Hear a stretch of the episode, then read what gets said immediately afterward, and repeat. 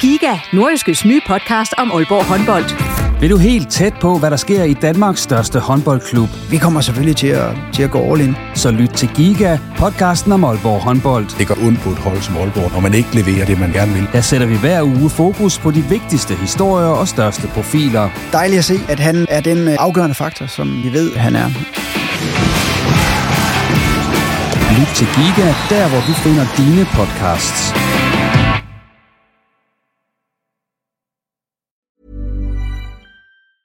There's never been a faster or easier way to start your weight loss journey than with PlushCare. PlushCare accepts most insurance plans and gives you online access to board-certified physicians who can prescribe FDA-approved weight loss medications like Wigovi and Zepbound for those who qualify. Take charge of your health and speak with a board-certified physician about a weight loss plan that's right for you. Get started today at plushcare.com slash weight loss. That's plushcare.com slash weight loss. plushcare.com slash weight loss. Hey there, it's Michelle Norris. I'm host of a podcast called Your Mama's Kitchen. When I travel, I'm usually looking for a way to find a taste of home when I'm not at home. And one of the things I love to do when I am at home is entertain. And Airbnb allows me to do that. When I was in California recently, I rented a house that had a great kitchen. And when we were sitting around the table, we were all thinking, we're in someone else's house. Someone could be in all of our homes as well. If you have a home, but you're not always at home, you have an Airbnb. Your home might be worth more than you think. Find out how much at airbnb.com/slash host. Du lytter til en podcast fra Nordjyske Medier. OB har gang i det mest opsigtsvækkende transfervindue i flere år. Hvad er det helt nøjagtigt, der er i gang i ude på Hornevej? Det skal vi meget gerne have svar på i den udgave af Reposten. Vi vil også høre, hvordan Hobro vil takle, at de kommende sæsonspiller i landets næstbedste fodboldrække. Mit navn det er Jens Otto Barsø. Velkommen. Og med mig i studiet den her gang, det er Inge Andre Olsen, der er sportschef i OB, Lars Kynel, der er formand hos Hobro IK, og så Claus Jensen, der er sportsredaktør hos Nordiske Medier. Og øh, allerførst, tak fordi I kom. Alle tre. Selv tak. Selv tak. Selv tak. Og øh, som vi plejer, så tager vi lige en øh, runde her ved bordet, og vi kan starte med Lars Kynel, formanden i Hobro IK. Simpelthen. Vi står her på en dag, hvor Vendsyssel FF er blevet solgt til udenlandske investorer. Lars, hvis der kom nogen og sagde, øh, vi vil købe Hobro, skulle I så sælge? Så vil jeg øh, have to øh, meget gode spørgsmål. Det ene vil være, hvor meget vil I give? Og det andet spørgsmål vil være, hvad vil I med klubben? Hvor meget skulle de give for at købe Hobro? Så øh, det er jo et godt spørgsmål fra den skarpe journalist.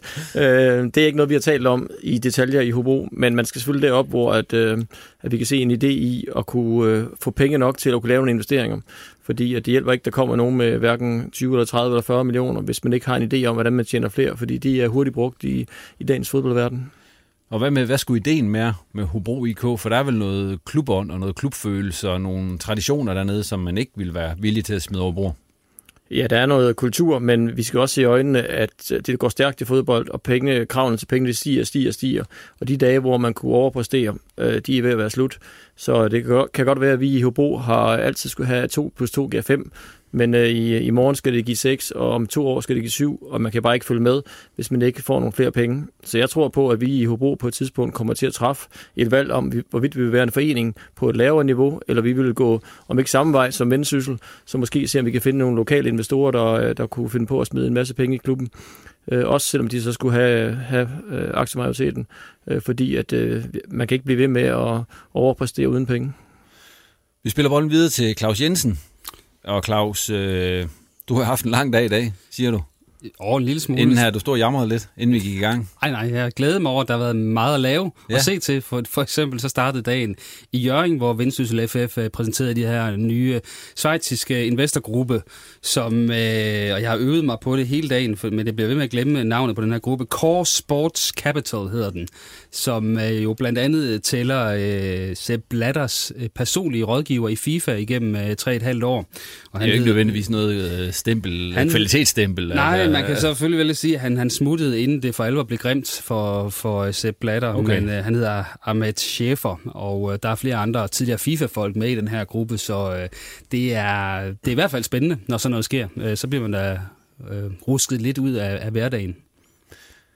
Ellers så, Claus, det her transfervindue, der er gang i. Hvordan synes du, det har været sådan nu lige her? Vi kommer til at snakke om det senere også, men sådan i forhold til det, vi har været vant til her de seneste år her. Jamen, så har det været øh, anderledes, og det kan vi jo så takke Inge for, fordi at øh, det er jo lidt usædvanligt, at øh, OB har hentet, skal vi sige, tre, snart fire øh, helt unge udenlandske spillere, og det er ikke det, vi har været vant til at se. Når man henter udlændinge, så har det måske mere været øh, lidt færre, og så lidt mere etablerede navne, som Ivar Fossum, eller i danske spillere, som Rasmus Tilland og Lukas Andersen. Så det er i hvert fald en ny strategi, som jeg synes er interessant, og det bliver også spændende at høre lidt om, hvad der ligger bag den. Og Inge, Yes. Du får lov til at snakke om de der spillere, og hvad, hvad ideen er med hele transferstrategien osv. lige om lidt. Men allerførst, så kan du ikke få sige til mig, hvis du sådan ser bort for det rent fodboldmæssigt, hvad har så indtil videre været det bedste ved at flytte til Aalborg? Og det har været fantastisk vejr. Du har så flyttet til Nørresundby. Ja, til Nørresundby, ikke i Aalborg. Jeg har fået høre fra mange, at du ikke kan have noget andet end postnummer 9000. Nej. Men nu er det 9400. Så nej, jeg synes Nørresundby er en fantastisk sted at bo, og jeg bor nede med fjorden, og du har sol og sommer. Hele året ser det ut som i Danmark. Så jeg siger, det er dejligt at være norsk i Danmark. Det er et slagord, vi har i Norge. Har du fået kigget noget på, altså nu, når Sundby og Aalborg, så indtil videre? Har du været lidt rundt? Ja, i starten, øh, når det var, alt var stengt med korona og lukka ned, så, så gikk jeg mye rundt og løp en del turer. Det var sånn jeg kom over Nøre Sundby. Det var veldig mye på Aalborg-sida, og så kikka jeg hver dag over der sola skinte, og så tenkte jeg det er der jeg skal bo.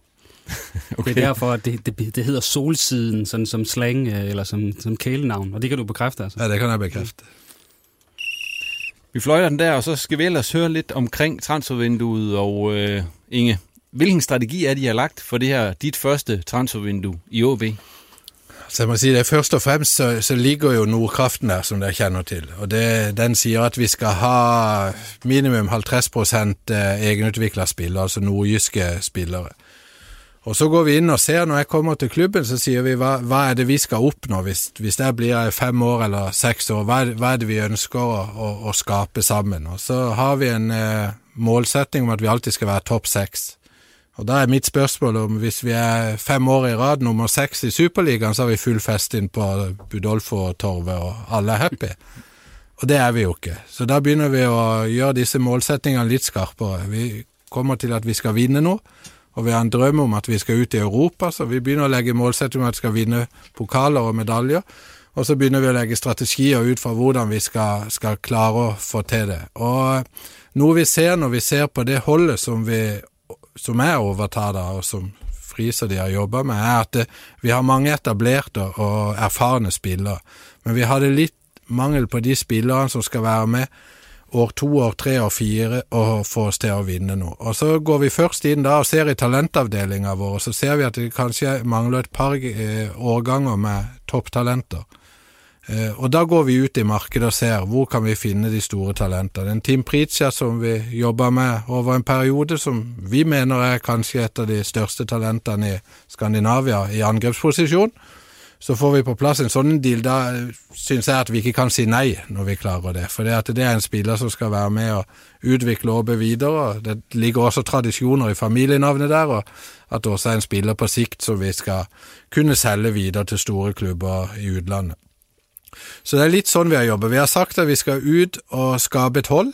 Og det kan godt være det tar ett år eller to år å bygge, men vi skal være der oppe så at vi er et hold som eh, er hardtarbeidende, som eh, er aggressive, som presser høyt i banen og skaper en underholdende eh, eh, fotball som er bra for fansen å se på. Så skal vi bygge et hold nå som kan også skape verdier for eh, aksjonærene våre. Og Der kommer jo litt disse unge, talentfulle spillerne som vi henter inn, inn, i bildet, med at det skal også være noe som vi skal kunne tjene mye penger på i framtida. Og så er vi jo veldig glad for de spillene vi har. Vi syns vi avslutter mesterskapssluttspillet på en fantastisk måte. I seks siste kampene så har vi fire seire, én uavgjort og ett tap. Vi taper en helt jevnbyrdig kamp mot, mot FCK på Portland Park, og, og, det er det vi skal ta med oss videre. Så skjerper vi konkurransen nå rundt noen av disse posisjonene. Det kan godt være det skjer mer også i vinduet. Vi har snakka om portugiser vi har løpt og leid etter her i i sentrum som vi ikke finner ennå, men eh, det kommer nok til å skje flere transfers, og det kan også skje transfers ut, for nå begynner vi å få ganske mange spillere i troppen. De der unge spillere, der så bliver hentet ind, er det også for at sparke lidt til de unge spillere, der er i OB i forvejen? Nei, men vi må opp med å, å ha høyere bar i talentavdelinga òg. Internt så er vi fullt klar over det, det er det vi jobber for hver dag. Vi har også endra litt på sammensetninga av trenerne i eh, talentavdelinga, rett og slett fordi vi ønsker å få enda mer kvalitet inn i talentarbeidet vårt. Så har det skjedd veldig mye bra i Aalborg over veldig mange år, men det er rett og slett at vi bare vil noe mer. Vi, vi vil ta enda et steg. Vi vil bli, komme opp med et eh, akademi nå som er topp i Skandinavia, og kanskje ikke bare nummer fem og seks. Når du velger de her spillere, der så kommer inn, nu for eksempel en øh, Priovic fra, fra Røde Stjerne og så videre, altså hvor, hvor, meget, hvor meget materiale har du på ham? Hvor, godt, hvor sikker er du på, at, at, at det bliver godt? Som unge spiller så kan du aldri være 100% sikker. og Nå henter vi noen, og så er det, vil alltid være sånn hvis vi henter ti spillere, så kan det være vi lykkes med syv. Eh, men eh, Priovic har vi ganske mye materiale på. Vi har sett han eh, på video, vi kjenner mennesker som kjenner han veldig godt, og har sett han mye nede i Serbia.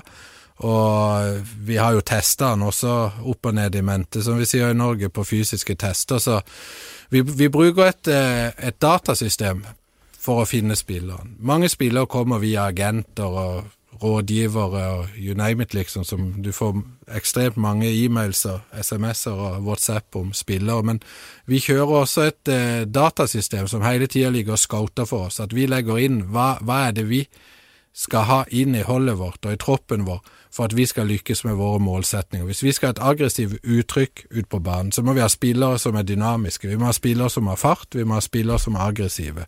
Så kan vi legge inn sånn, og så popper spillerne opp. Og så når vi kommer ut en spiller av det stedet, skal han koste fem millioner euro å kjøpe eller han kan koste null. det vet vi ikke, for det klarer ikke datasystemet å, å, avdekke.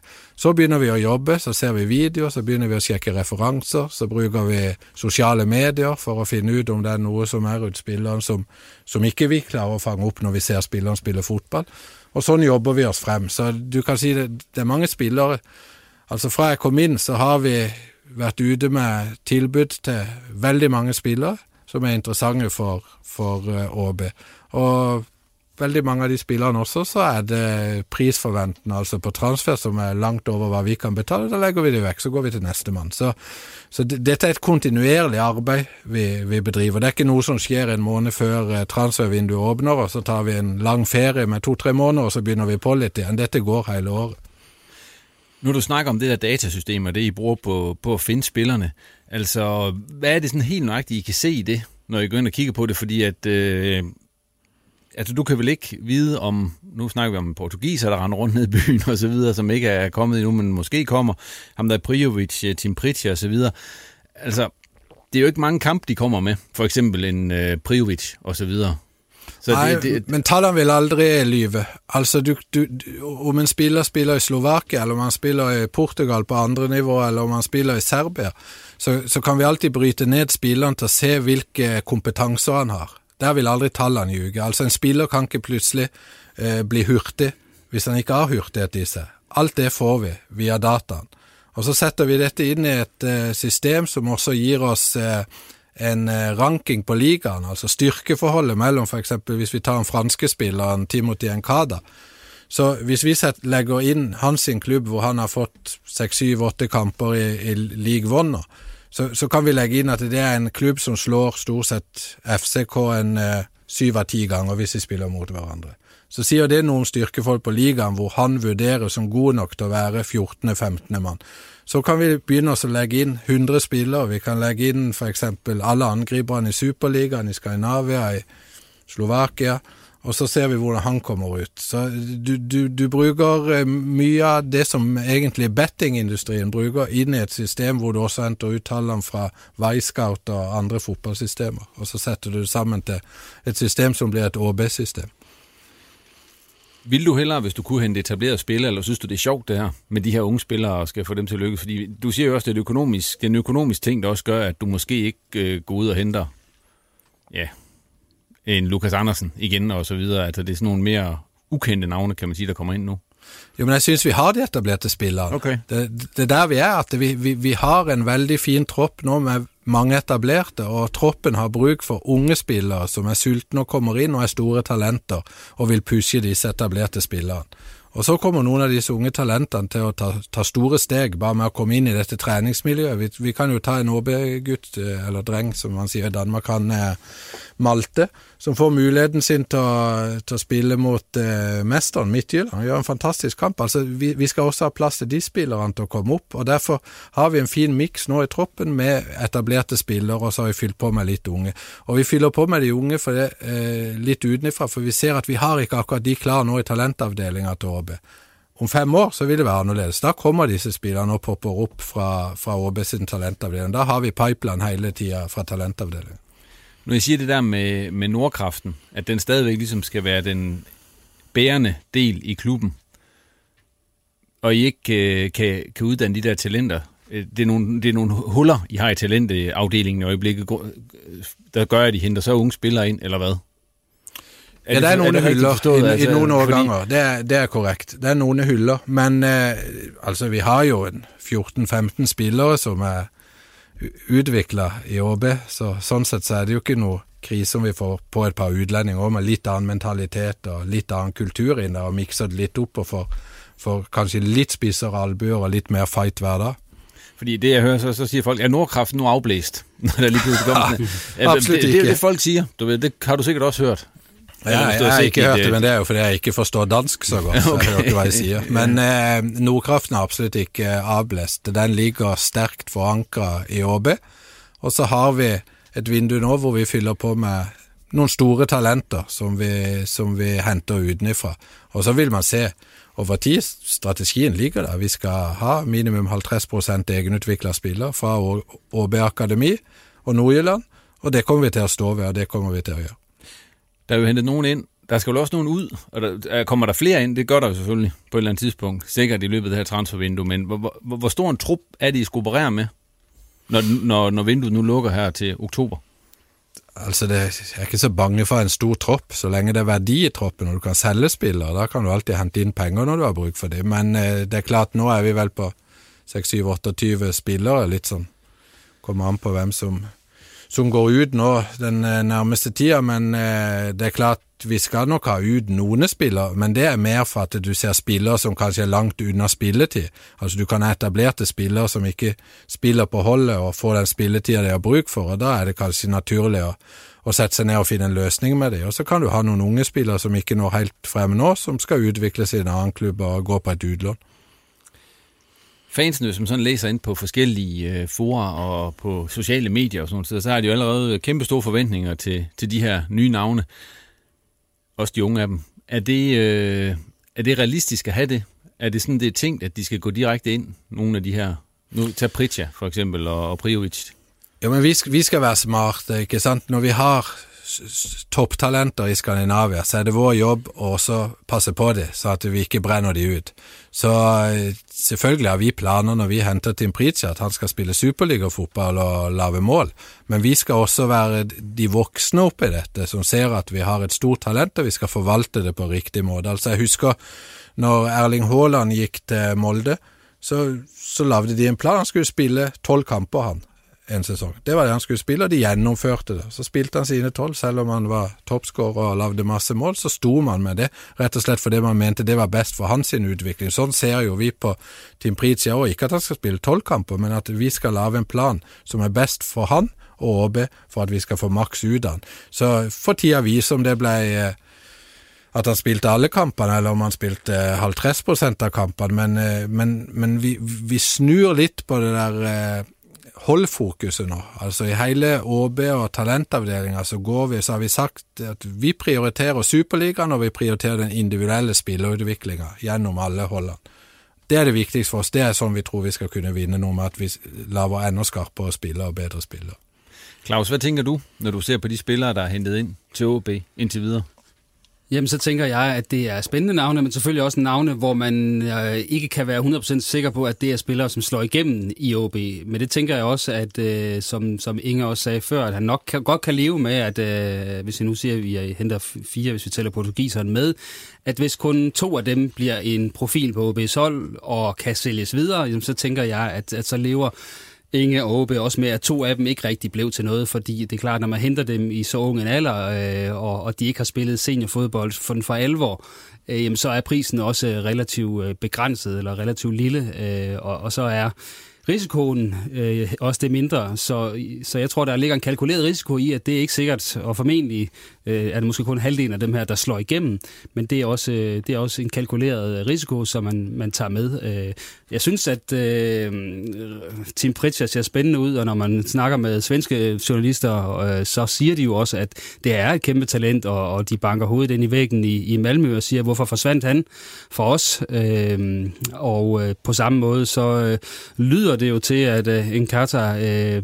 er hurtigste mand overhovedet i, i OB-truppen, øh, viser den øh, sprinttesten her, der, der træning starter op, så det lyder jo også, som om han kommer med noget fart, som OB ikke har haft, og som har manglet på, øh, på både på kanterne, men også på den centrale angriber. Så, øh, så jeg tænker egentlig, det ser spændende ud, men øh, jeg er også sådan spændt på, når vi skal se dem spille kampe, jamen, hvad niveau bevæger vi os på. Så, øh, så jeg klør mig lidt i hænderne for, for at se dem spille betydende kampe, fordi træningskampe er altid en ting. Øh, man får først de rigtige svar, når, når der for alvor øh, står point på spil. Er det sådan, du har det, Inge? Og der klør jeg nu. Jeg er sådan lidt spændt på at se, hvad han er, komme i gang. Ja, altså, så jeg er lidt spændt på at se de her gutter, når de så skal spille i en OB, tror jeg. Ja, altså, det, det, det er som jeg siger, vi er veldig opmærksom på hvilke kompetencer vi har brug for i holdet. Altså, hvis vi tar en spiller som er en, en kader, der, så, så har vi sett det samme, at uh, når vi spiller mot uh, motstandere som står højt på, så har vi ikke nogen, som går ind og strekker og løber dybt. Altså, der er en kader, en, uh, en toppspiller, akkurat med tanke på hurtighet, og at han gjør dybdeløp. Og så henter vi inn det, rett og slett fordi vi har bruk for det, hans kompetanse inn i troppen. Og, og, det er jo der det er interessant. Når vi, jeg så han i, på U20-landsholdet til Frankrike i fjor høst eh, live, og så popper han opp, og så kjører vi data på han, og så ser vi at hvis, hvis han går inn og gjør det han har gjort tidligere i Superligaen, så ville han være helt topp på, på det med repeated sprints inn i, i, i dybden. Og så tar vi den inn og tester den, og så får vi svaret at det, det, det, er nesten helt likt av hva vi har sett på data og live når vi kjører tester på den. Og da begynner det å bli interessant, syns jeg, for da begynner vi å Scouting i mange år har vært eh, hva du ser og hva du føler og hva du fornemmer. Så eh, nå begynner vi å kunne sette mye mer tall på det, og da begynner det å bli interessant, for tallene ljuger ikke, sier jeg. Og så kan det godt være at du henter noen spillere nå som, som har bruk for litt tilpasning, det er unge spillere og sånn, men den tida skal de få. Altså, Vi er bevisst på hvorfor vi gjør det. Altså, Jeg mener at enhver klubb i Skandinavia som kommer i en posisjon hvor de kan ta Tim Pritja og ikke gjøre det, de gjør ikke jobben sin. Altså, Sånne talenter skal vi bare inn i ÅB. ÅB skal være den foretrukne klubb for de aller største talentene i Skandinavia for å utvikle seg videre. Så jeg syns det ser riktig spennende ut, og så gleder vi oss veldig til vi skal begynne å spille kamper. Og så er det jo ikke sånn at vi har mista og sendt, tatt avskjed med veldig mange spillere fra det holdet som, som vant fire av de seks siste i mesterskapsutspillet. Så vi, har et spennende hold, og det skal være lov som fans har store forventninger til den sesongen som kommer. Sådan som en Carter, ikke også? Hvad, hvad, hvad sælger man OB på til ham? Fordi han har vel også andre muligheder en spiller som ham, der har spillet U20. Ja, det har han. Går du til Frankrig og skal han spille, så siger det glem det. Han skal ikke til Skandinavia, altså det er Belgia og sånne land de skal lånes ut til.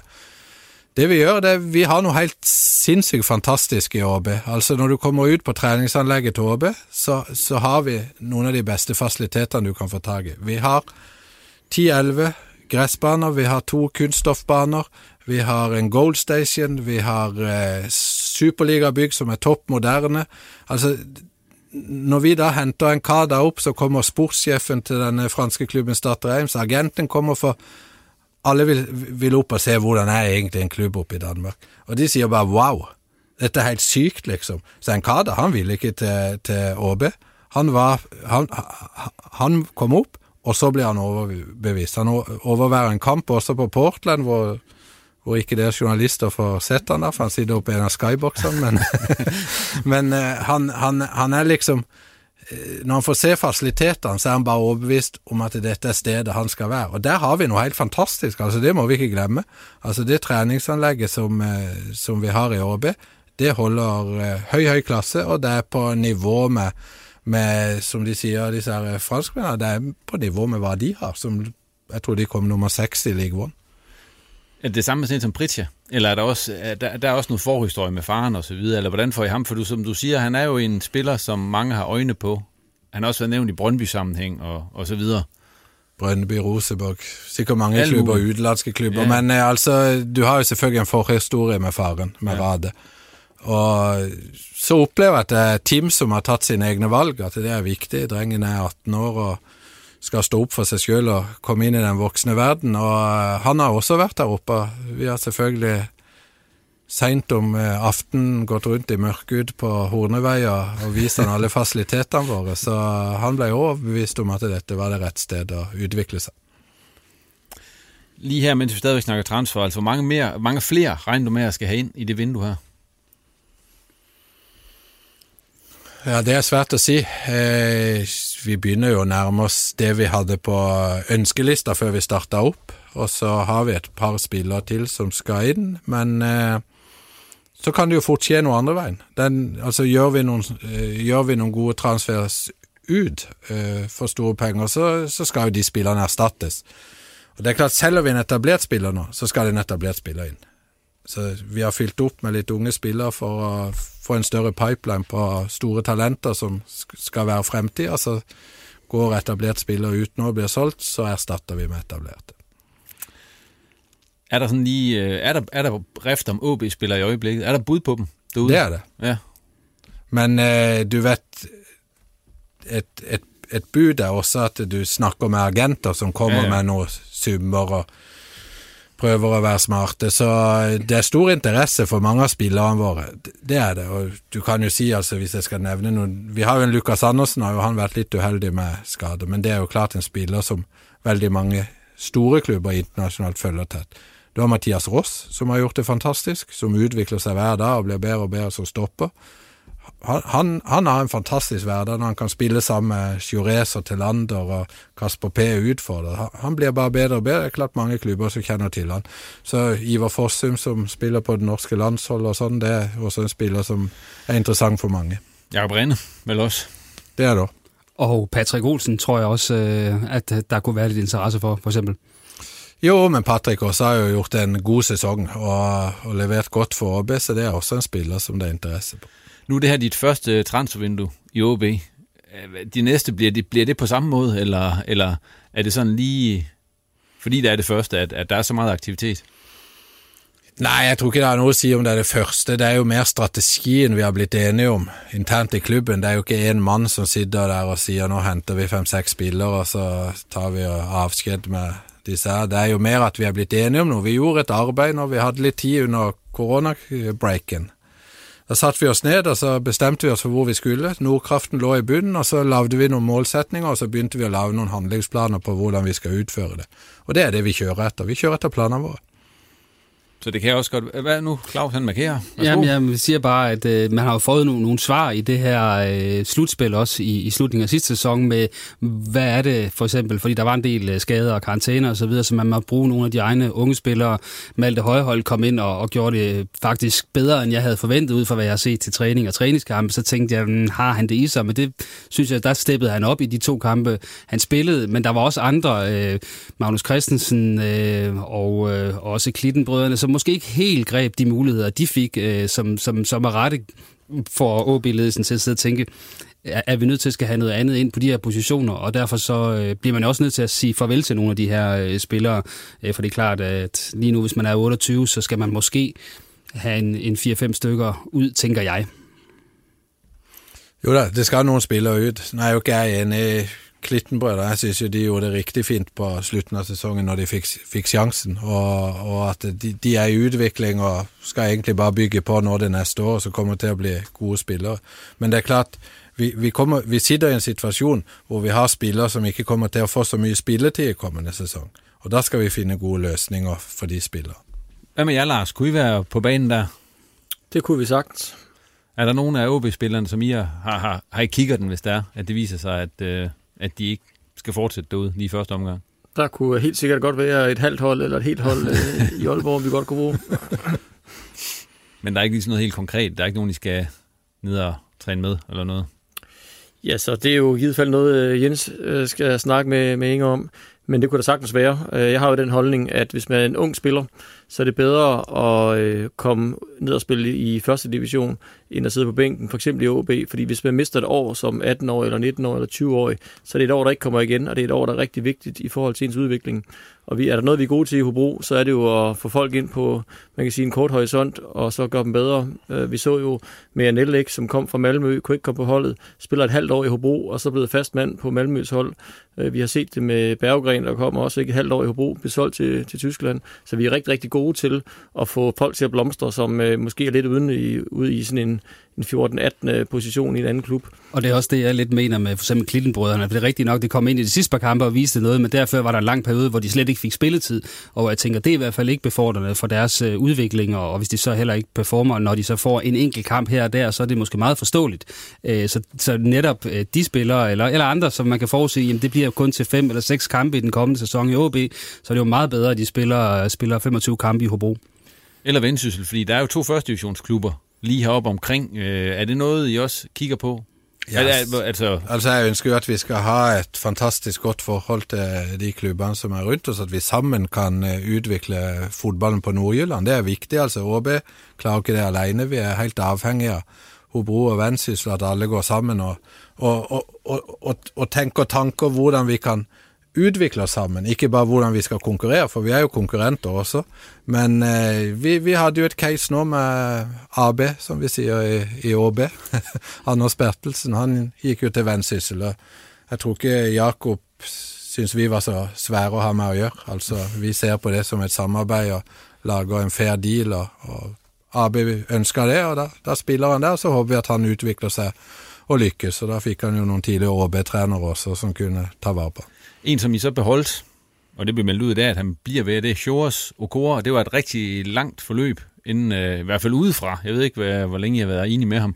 Men sådan udefra set, så var det et, et langt forløb. Hvorfor blev det så langt, Inge? Nej, men altså, altså udenifra, så... Øh, jeg tænker, at det, man har ikke alle informationer, når man ser det udenifra. Altså for mig så har det været en, en rigtig fin dialog med Shores. Kom til klubben.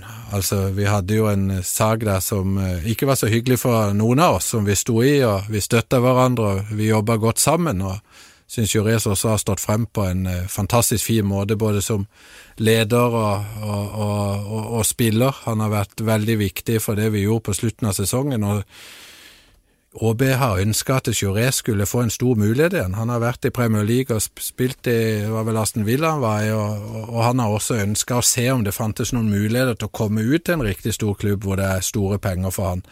Og Da hadde vi en avtale på det. Many of us have those stubborn pounds that seem impossible to lose, no matter how good we eat or how hard we work out. My solution is plush care.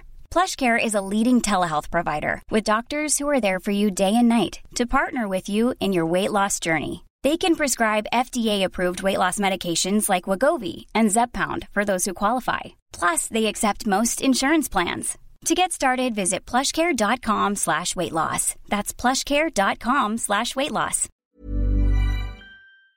Det vi alle jobber på, og ser om vi kan eh, få til den muligheten. Og så visste vi at hvis ikke den muligheten dukka opp Det er jo en spesiell situasjon med koronakrisa, litt eh, finansiell krise i mange klubber der ute. Så, eh, så da var vi enige om at hvis vi ikke lykkes med det, så spiller du i ÅB. Og det var den planen vi fulgte. Men det der med å ha spillere, som liksom sier at, at ÅB ikke er deres første prioritet, er det lige meget? Ja, men jeg har aldri opplevd at ikke ÅB er førsteprioritet til Jurez. Jeg syns han nesten har ofra livet sitt i mange av de kampene vi har spilt, så det er absolutt førsteprioritet. Men vi må ikke ta drømmene fra drengene. De må få lov til å drømme om noen store klubber og komme seg ut. Det, det syns jeg bare er at de har ambisjoner om å utvikle seg og bli bedre fotballspillere. Hvor lang tid har den vært på plass, den her?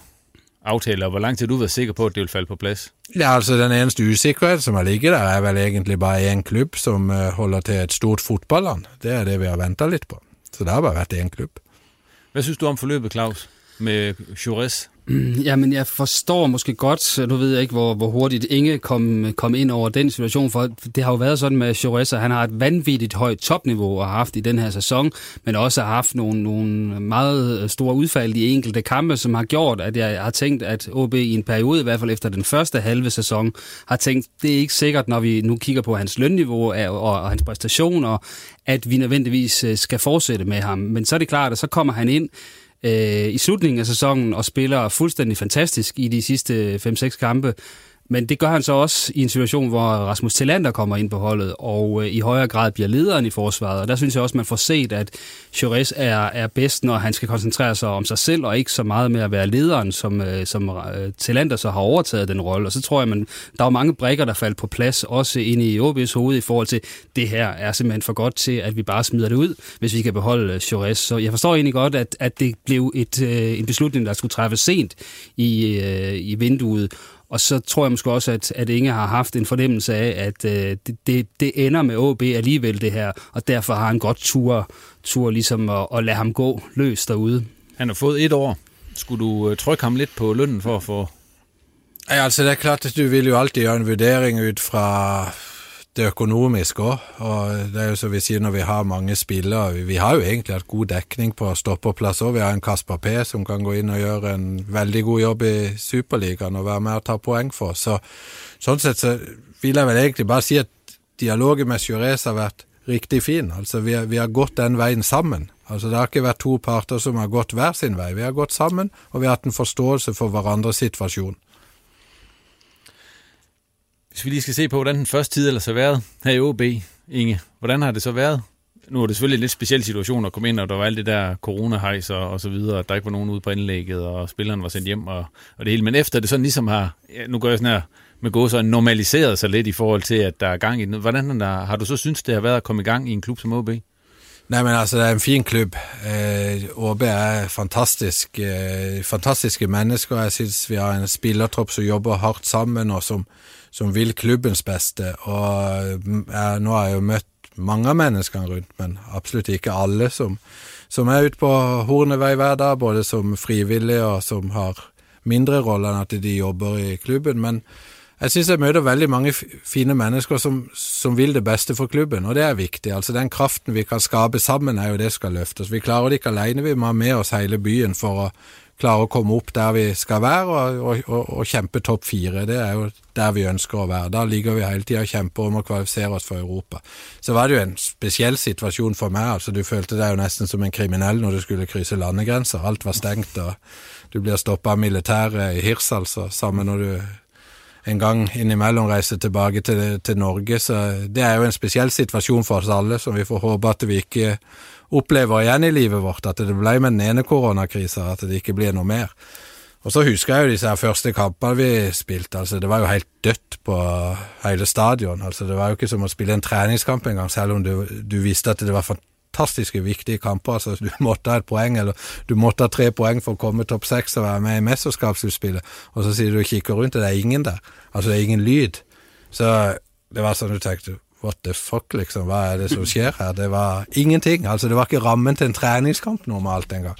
Men så tok det jo seg opp. Jeg vil jo si at det, jeg syns eh, danske regjeringa har eh, faktisk gjort en fantastisk jobb, for jeg følger jo litt med fortsatt i Norge også, men det at de lukka opp for at du kunne ha 500 inne, og så ble det noen piloter på at du kunne ha inn disse sektorene med 500, avstandskrav og sånn, og at vi ender opp med å spille mot Midtjylland i siste kamp med 4000-5000 på tribunen, uten at vi får noen flere covid-smitta. Det syns jeg var fantastisk, og det syns jeg er honnør til, til danske regjeringer som faktisk åpna opp såpass. Og jeg ser hvordan Norge kjemper for å få inn bare 500 tilskuere på kampen.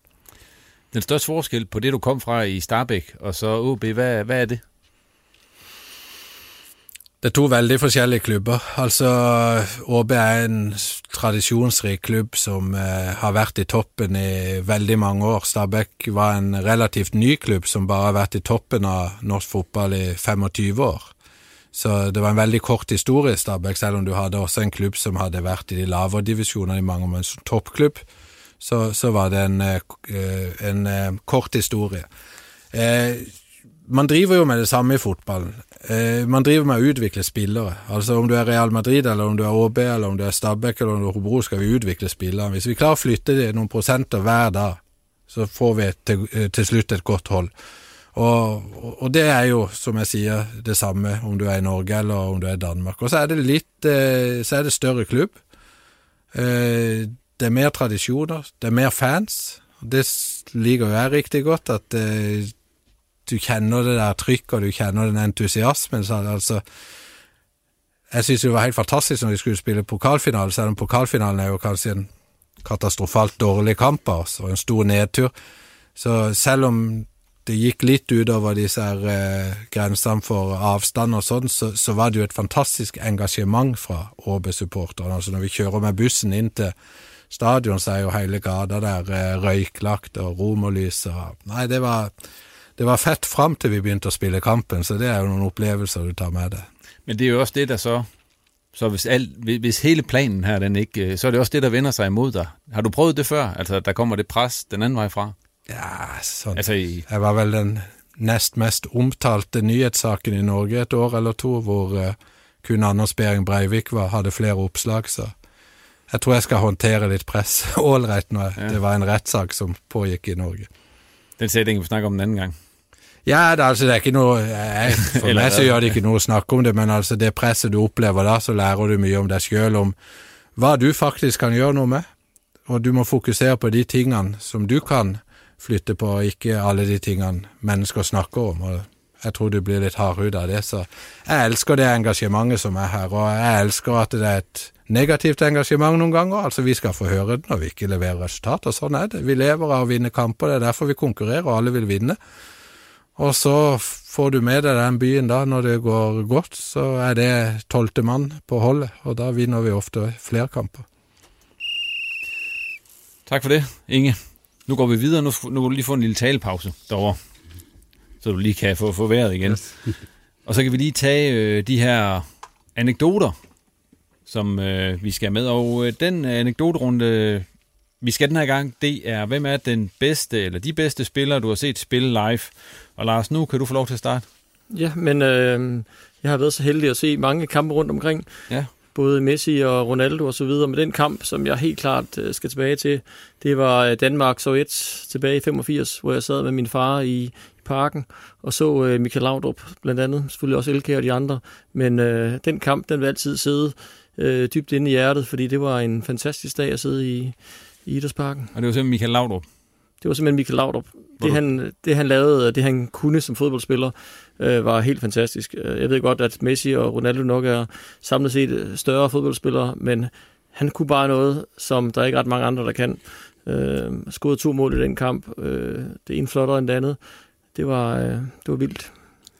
Ja, jeg kan huske, der er misunder der jo lidt det, fordi jeg kan huske, at jeg skulle øh, omdele øh, Aalborg Stifttiden dengang, og det var en eftermiddagsavis, og kampen her var om eftermiddagen, så jeg havde vanvittigt travlt med at få omdelt de aviser. De blev smidt ind i haven, så jeg kunne nå hjem og se kampen øh, på, på tv. Desværre ikke i parken, så det mis, misunder jeg der lidt. Så derfor kan jeg jo ikke vælge den kamp. Nej, nej, der var du, der ikke. nej du var der ikke. Så nej. Den, det kan du ikke. Øh, så vi, vi skal frem til, til 2011, hvor Danmark er værter for øh, U21 EM, og spiller på Aalborg Stadion faktisk øh, den første kamp mod øh, Schweiz. Og øh, det var et fantastisk schweizisk hold. Øh, vi kan bare nævne Jan Sommer, som stod på mål og, og gjorde livet surt for de danske spillere. Men der var også en Shakiri, som øh, jeg tror, øh, jeg fandt, øh, at, at han dengang inden kampen blev omtalt øh, som, og nu skal vi lige være med her, et meget, det har jeg faktisk aldrig hørt før, men han blev kaldt, øh, han blev kaldt den magiske dværg øh, op til kampen. Øh, og magisk, det må jeg så sige, at han var, fordi han, han dominerede den kamp fuldstændig, så jeg sad og tænkte, hvorfor har jeg aldrig hørt om ham før? Øh, det kom jeg så til tiden. Øh, man kan faktisk argumentere for, at han ikke har fået nok ud af sin karriere, når man tænker på, hvor stort et navn han var.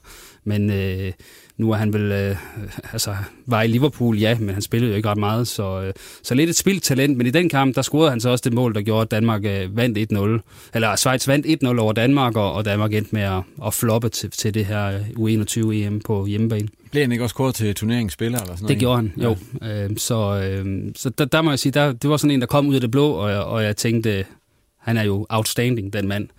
Øh, så jeg har nok egentlig forventet, at han ville ende med at have haft en større karriere og spille flere kampe, end han egentlig har gjort. Inge, hvem er, har du en? Jeg har mange, Ja. men jeg får velge en. Eh, nei, jeg husker godt, eh, jeg tror det var 2017, hvor det var europamesterskap for U17 i Kroatia. Og da var jeg nede for å se på det no norske U-holdet, og jeg skulle se på en eh, høyreback.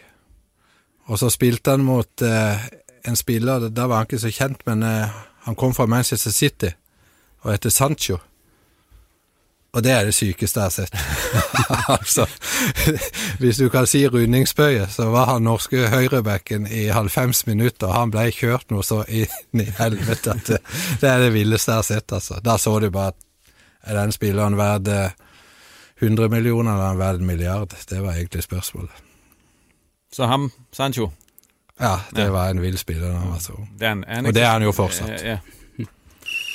Tak for de anekdoter, og Lars, nu kigger jeg over på dig, for nu skal vi høre lidt om Hobro, der jo desværre må en tur ned i Nordic Bet Ligaen, som det hedder. Nu har du lige haft tid til at fordøje det, Lars. Øh, hvordan ser man i Hobro tilbage på den sæson, som vi var igennem?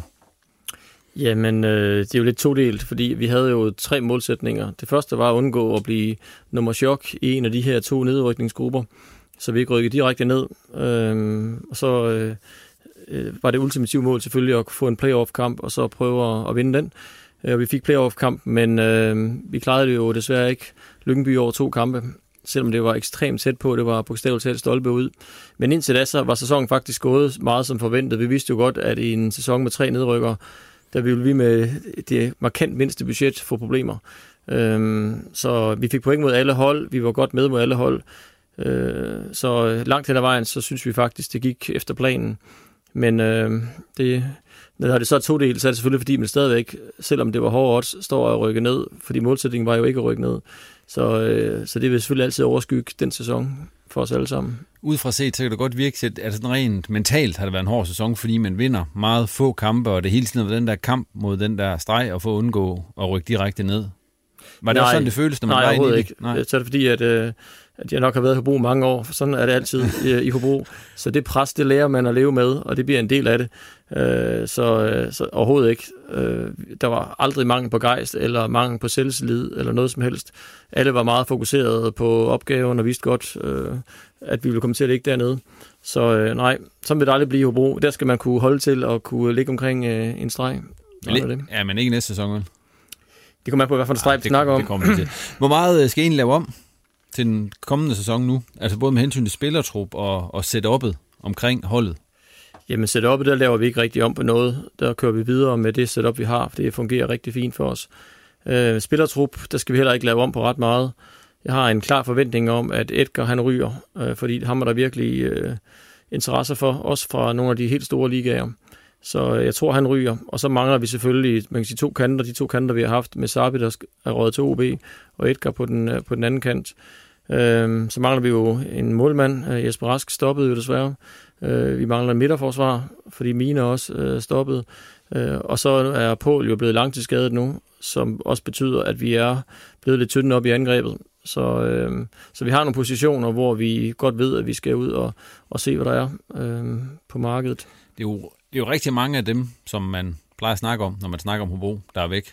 Kan du godt have sådan lidt en urolig fornemmelse i maven, når du ser frem mod, mod den næste sæson? Ej, nu er det jo ikke så mange endnu, men hvis vi sælger Edgar, øh, så er det jo Edgar. Sabi og Poul, og, som jo er skadet. Og så. Ja, Poul er selvfølgelig væk Ja. ja. i lang tid på den, på den vis. Ja, vi har heldigvis øh, en, der hedder Ditson, som lige kom ind og scorede et mål mod Esbjerg, som bliver, han bliver vild. Han bliver rigtig, rigtig vild. Øh, Så han kan faktisk godt gå ind, tror jeg, og, og tage enten en kant eller en angriberplads. Øh, Kan også lave dyb, dybdeløb, og noget af det, vi måske også nogle gange har, har manglet. Rigtig, rigtig god om bolden. Så vi har faktisk noget på vej. Vi havde jo også hentet øh, Vilsom ind, fordi at vi troede, vi skulle af med Sabi lidt før. Øh, kom, kom vi det så desværre ikke. Så vi har, vi har øh, sådan okay dækket ind på nogle pladser. Øh, men der er også nogle steder, vi er tynde. Claus, hvad tænker du, når du ser den Hobro-trup, der sådan ligesom... Ja, der, den er jo ikke hver- hverken helt eller halvt færdig nu, men det, det, den stamme, der er lige nu. Ja, men det ser jo fornuftigt nok ud, men, men det forudsætter jo igen, der kommer de der to-tre uh, spillere ind, som uh, så for lige nu er, er der en to-tre positioner, hvor, hvor at, ja, man tænker, det man har lige nu, ikke er optimal. Altså, medmindre man tænker, at, øh, at øh, Jesper Bøge skal spille øh, i midterforsvaret ved siden af Simon Jakobsen.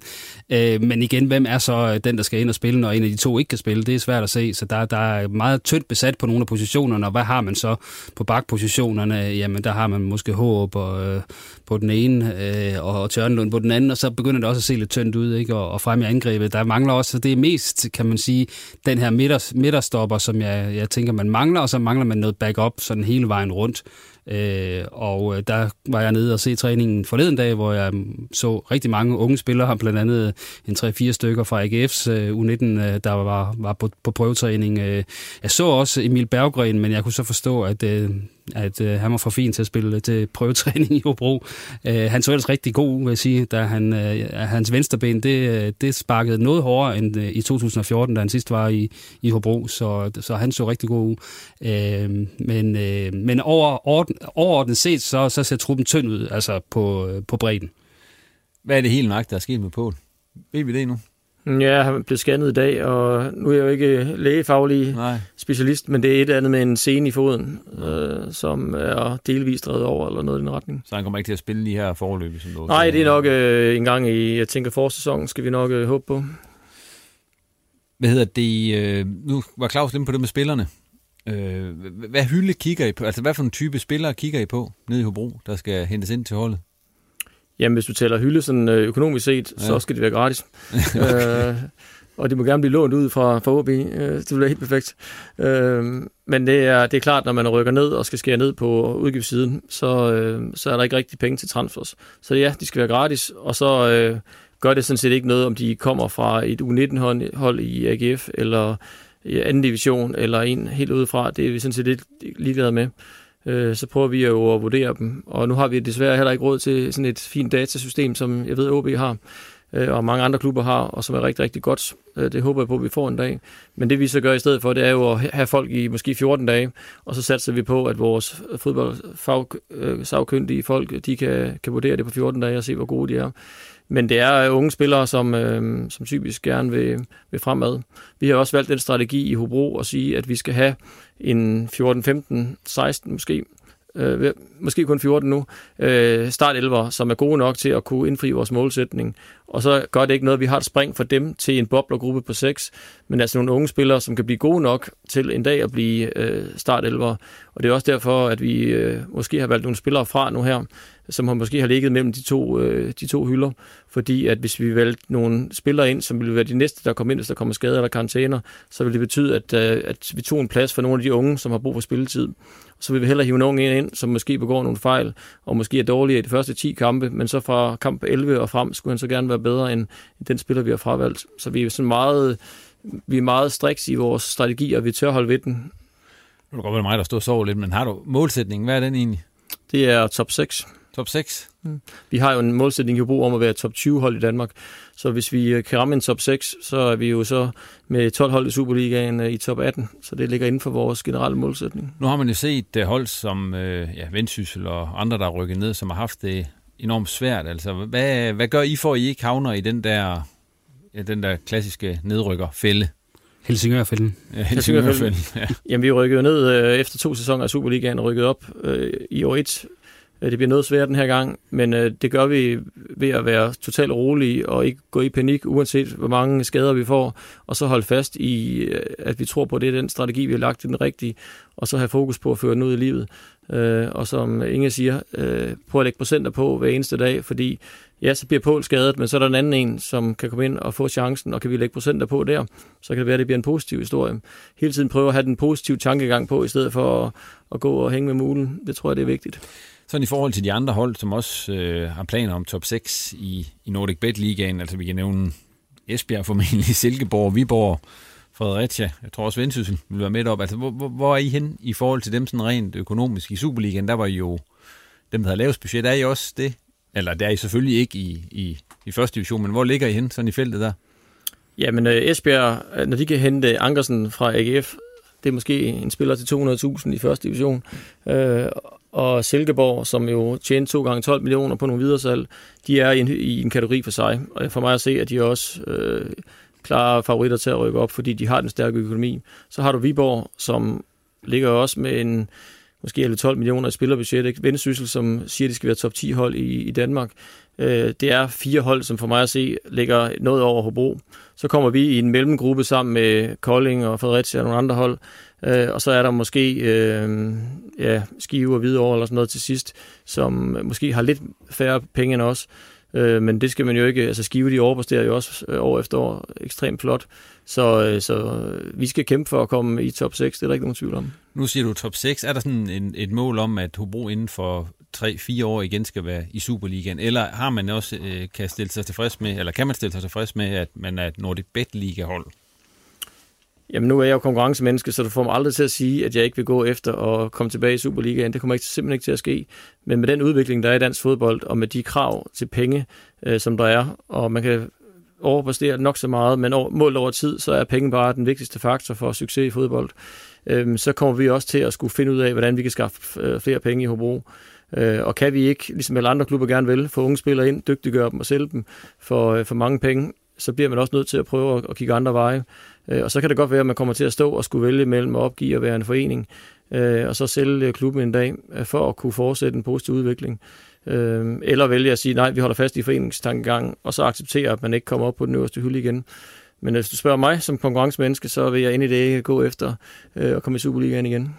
Claus, lige her til sidst. Hvad er dine forventninger til Hobro? I den sæson, som jo ikke starter om sådan frygtelig længe. Nu skal jeg prøve at lege spormand, fordi jeg kan huske uh, sidste gang, jeg tror Lars var herinde, eller var det ham? Jeg tror det faktisk, det var Lars, der, der blev jeg spurgt, du satte pistolen for mig og sagde, rykker Hobro ud? Ja. Og så sagde jeg for første gang, ja, i nyere dansk tid, og fik ret. Det skal jeg lige... Uh, Ja, men så, det? Så, ja, det sagde jeg faktisk. Nå. Men, Nå. Øh, men det, det, jeg trak på det, fordi, og det blev jo også tæt, kan man sige.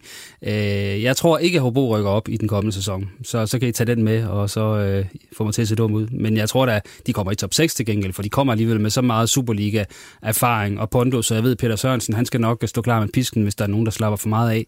Så, så jeg tror på, at de kommer i den top 6, og øh, det er jo også vigtigt i forhold til, øh, at, at øh, der bliver delt op øh, første division i den kommende sæson. Vi fløjter Hobro-snakken er der. Og så lige inden vi øh, tager vores tårhyler, så Claus, det der vendsyssel, vi har været lidt inde på det. Ja.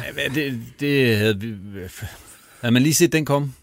Ja, altså jeg havde hørt, at, øh, ja, ja, på, at der var nogle jungletrummer, men øh, ja, også for en uge siden havde okay. jeg også hørt, at der var noget i gang, men, men der har også været noget i gang tidligere. Ja. Jeg tror, at dem, der, de amerikanere, der var i Helsingør, også var forbi at tale med Vendsyssel, og, og der har også været nogle andre tilbud fra, fra tyskere og så videre til, til Vendsyssel, så der er ingen tvivl om, at uh, Jakob Andersen og bestyrelsen har været på udkig efter, kan der være noget derude? Jeg tror også i erkendelse af, at de ikke nødvendigvis selv besidder de her fodboldkompetencer. Uh, og øh, måske heller ikke synes, at der var budget til at gå ud og, og ansætte tilstrækkeligt mange mennesker til at kunne have den kompetence i, i truppen øh, omkring klubben. Øh, og der har man så fundet, øh, fundet den her svejtiske selskab, øh, som jo øh, på en måde har en sportsdirektør, på en måde har en scout tilknyttet, som så skal fungere, kan man sige, for, for alle de, de her tre klubber, som, øh, som selskabet ejer. Den her østrigske anden divisionsklub og klubben i øh, Ligue 2 i Frankrig. Øh, så... Øh, men om det kan fungere i praksis, altså jeg synes jo, det er befriende nok at høre, at de ikke kommer ind og siger, at vi skal vinde Champions League om uh, fire sæsoner, som man nogle gange har set, nu nævner jeg bare øh, for at gå kigge tilbage på, på Ole Bak Jensen og FC Nordjylland-projektet. Øh, det er ikke sikkert, du har hørt om det, Inge, men, men det var jo sådan noget med, at man, skulle, man spillede i den, den tredje bedste række, og så skulle man rykke to, op to gange på tre sæsoner, og så vinde, uh, eller komme i Champions League-sæsonen efter. Det var, det var fuldstændig skudt. Her virker det rent faktisk som om, at man har nogle stille og rolige målsætninger og siger, at det skal være øh, talentarbejde og det lange seje træk, der skal gøre, øh, at vi øh, kommer op i Superligaen på et tidspunkt. Og de vil heller ikke sætte nogen deadline på. På samme måde siger de, at vi går ikke ind og fyrer nogle af de øh, mennesker, der er ansat i klubben lige nu. Det gør vi heller ikke, og det har vi ikke gjort i nogle af de andre klubber. Så egentlig siger de alle de rigtige ting, men hvor godt de er klædt på med kompetencerne, hvor godt deres netværk er i den sidste ende, det glæder jeg mig til at se. Og nu er det jo så igen... Øh Ja, altså vi snakkede om øh, sidst her i reposten, at, at der sker jo noget hele tiden op i Vendsyssel. Nu kommer der så det her. Altså, der kommer til synligheden aldrig rigtig ro på. Nej, altså, og der fik de jo så øh, prædikatet galehus, og, og det har de jo fået på grund af, at der er været så meget udskiftning, både på trænerposten og på, øh, på øh, sportschefposten, og øh, i, øh, også i ledelsen og på, på ejerplan. Øh, og, og det, det, det må man jo nok finde sig i, at det er sådan, folk ser det udefra. Så kan der være alle mulige årsager til, at øh, jamen, det var på grund af det, og det var på grund af det. Men nu kommer så den her, og så er det trods alt befriende nok, at den her gruppe ikke kommer med egne folk, egne øh, idéer, og ligesom rydder pladen en gang til, for det tror jeg simpelthen ikke, at de vil kunne håndtere, øh, at de skulle starte fra nul en gang til. Øh, så det ser egentlig positivt, positivt nok ud også med, at de henter en Anders Bertelsen i OB, og, og vil give ham fast spilletid, som er det, han har brug for. Øh, så, men øh, de siger jo så, at der kommer en to-tre nye spillere ind, som øh, den her investorgruppe kommer til at, at pushe. Og det kan meget vel være spillere fra enten den østriske eller franske klub. Øh, og der går man jo ind og siger, at man har, øh, man har tre klubber, man ejer, og det er lidt på lidt forskellige niveauer. Og så kan man lade trænerne tale sammen og, og mixe spillerne mellem klubberne. Og øh, det mener de jo så også er en fordel i forhold til at, at, at tiltrække talenter, fordi man så siger, jamen her, når du kommer til Vendsyssel, så har du ikke bare Vendsyssel som en mulighed. Du har også en klub i Frankrig og en klub i Østrig, og begge klubber i øvrigt øh, var inden corona afbrød øh, sæsonen, var med i den, den sjove halvdel og havde øh, en mulighed for at komme til at, at rykke op i teorien. Øh, og det er klart, at hvis man først, øh, den her investorgruppe, har en klub, en klub i den bedste franske række, så begynder der virkelig at være penge i det, og, og det vil også regne på... Øh, ja, på Vendsyssel, som det ville have gjort, hvis øh, Brentford var rykket op i Premier League i forhold til Midtjylland. Ja, vi må se, hvad der sker op i Vendsyssel inden vi når op til næste gang. Jeg kan bare sige, det er, vanvittigt. det er vanvittigt. Der er gang i den. Der er gang i den. Allersidst øh, her i programmet skal vi jo altid have affyret en tårhyler. Og øh, Alf Inge, jeg ved ikke, hvad hedder en tårhyler på norsk? Nej, og ikke heller Alf Inge. Undskyld. Inge André. Det er sjovt nok, jeg vil have det, det, ja. Nej, jeg vet ikke, hvad en tårhyler er. Et Inge. sleivspark, siger man kanskje i Norge. Ja. En sleivspark. Sleivspark. Ja. At du sparker bolden, men ja, du det, rammer ikke. Du, du ved godt, hvad vi mener med en tårhylder, ikke? Altså, det er sådan en ja, ja. Sådan stiv tå. Men da har jeg lyst til å gjøre det til alle de menneskene som du møter på din vei når du er for eksempel på en lufthavn. For jeg har vært ute litt og måtte reise i forbindelse med litt forskjellige ting. og Altså det at man ikke respekterer den situasjonen vi står oppe i med covid-19, hvor du ser da mennesker du, Alle vi vet at det er påbudt å gå med maske inne på, på lufthavnen og på fly, hvor du ser altså mange forskjellige nasjonaliteter gå med det maska nede på halsen sin og går og ler og smiler. Da får jeg lyst til å gi dem mer enn en tårhylle. Så det får en tårhylle for deg? Absolutt. Absolutt. Klaus? Ja, men de får også en for mig, men det er nu ikke det, jeg har noteret mig. Øhm, det er egentlig øh, en positiv tårhylder, der kommer ud af noget negativt, fordi det er selvfølgelig negativt, at vi sidder og ser Champions League og Europa League nu her, uden tilskuere på en neutral bane.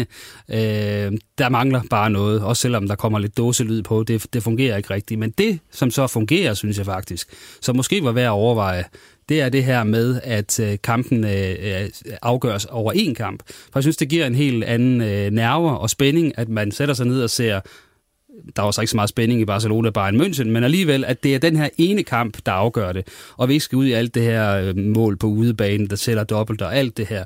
Øh, jeg synes faktisk, at øh, selvom jeg var lidt øv, øv jeg skal ikke se Barcelona øh, mod Bayern München to gange, så kun se dem en gang. Men jeg synes faktisk, at de her kampe, på trods af de manglende tilskuere, på trods af neutral plane og alt det her, at de kampe har haft en fantastisk nerve, øh, overraskende stor nerve, øh, og jeg kan godt lide tanken om en kamp, alt på spil. Og til sidst, dig Lars Kynel. Du ser meget sammenbidt ud. Det er, er, det, også, er det negativt? Det er meget, nej, nej, det er den ikke, nej, okay, men det er meget alvorligt. Det er meget alvorligt. Meget, meget alvorligt. Yes. Det er, at det, øh, det var rigtig, rigtig positivt, at Superligaen fik mulighed for at få 500 tilskuere ind, og så bagefter få flere tilskuere ind end 500. Og det også viser, at der ikke er øh, nogen registrerede smittetilfælde, i hvert fald man kender til, øh, til en fodboldkamp, fordi man er rigtig, rigtig god til at overholde de her protokoller i dansk fodbold. Men vi skal også have, have første division med, vi skal også have vores række med, fordi vi kan simpelthen ikke øh, drive en fodboldklub med 500 tilskuere. Udgifterne er jo tit de samme, fordi så skal du have vagter, og du, du får en masse udgifter, men du får bare ikke de indtægter, som der skal følge med, hvis du skal kunne drive en fodboldklub øh, fuldtidsprofessionelt, som første division også er. Så mit, øh, man kan sige, mit, min tårhylder går til politikerne, for os, øh, for os åbnet op i første division for mere end 500 tilskuere, fordi vi, øh, det er det samme stadion, øh, og det er den samme måde, vi skal agere på, og det kan vi sagtens, uanset om det er det ene eller det andet. Ja, men den tårhyler fra Lars Kynel, der sætter vi punktum for denne gang. Tak til gæsterne for, at de kom, og til dig for at lytte med. Og kunne du lide podcasten, så abonner og del den meget gerne. Og har du ris, ros eller gode idéer til, hvad vi eventuelt kunne se nærmere på i kommende udgaver af Reposten, så bare kom med det på Facebook eller Twitter, hvor du selvfølgelig også meget gerne må følge Reposten. Vi er tilbage igen om et par uger. Tak for nu, og på genhør. Du har lyttet til en podcast fra Nordjyske Medier.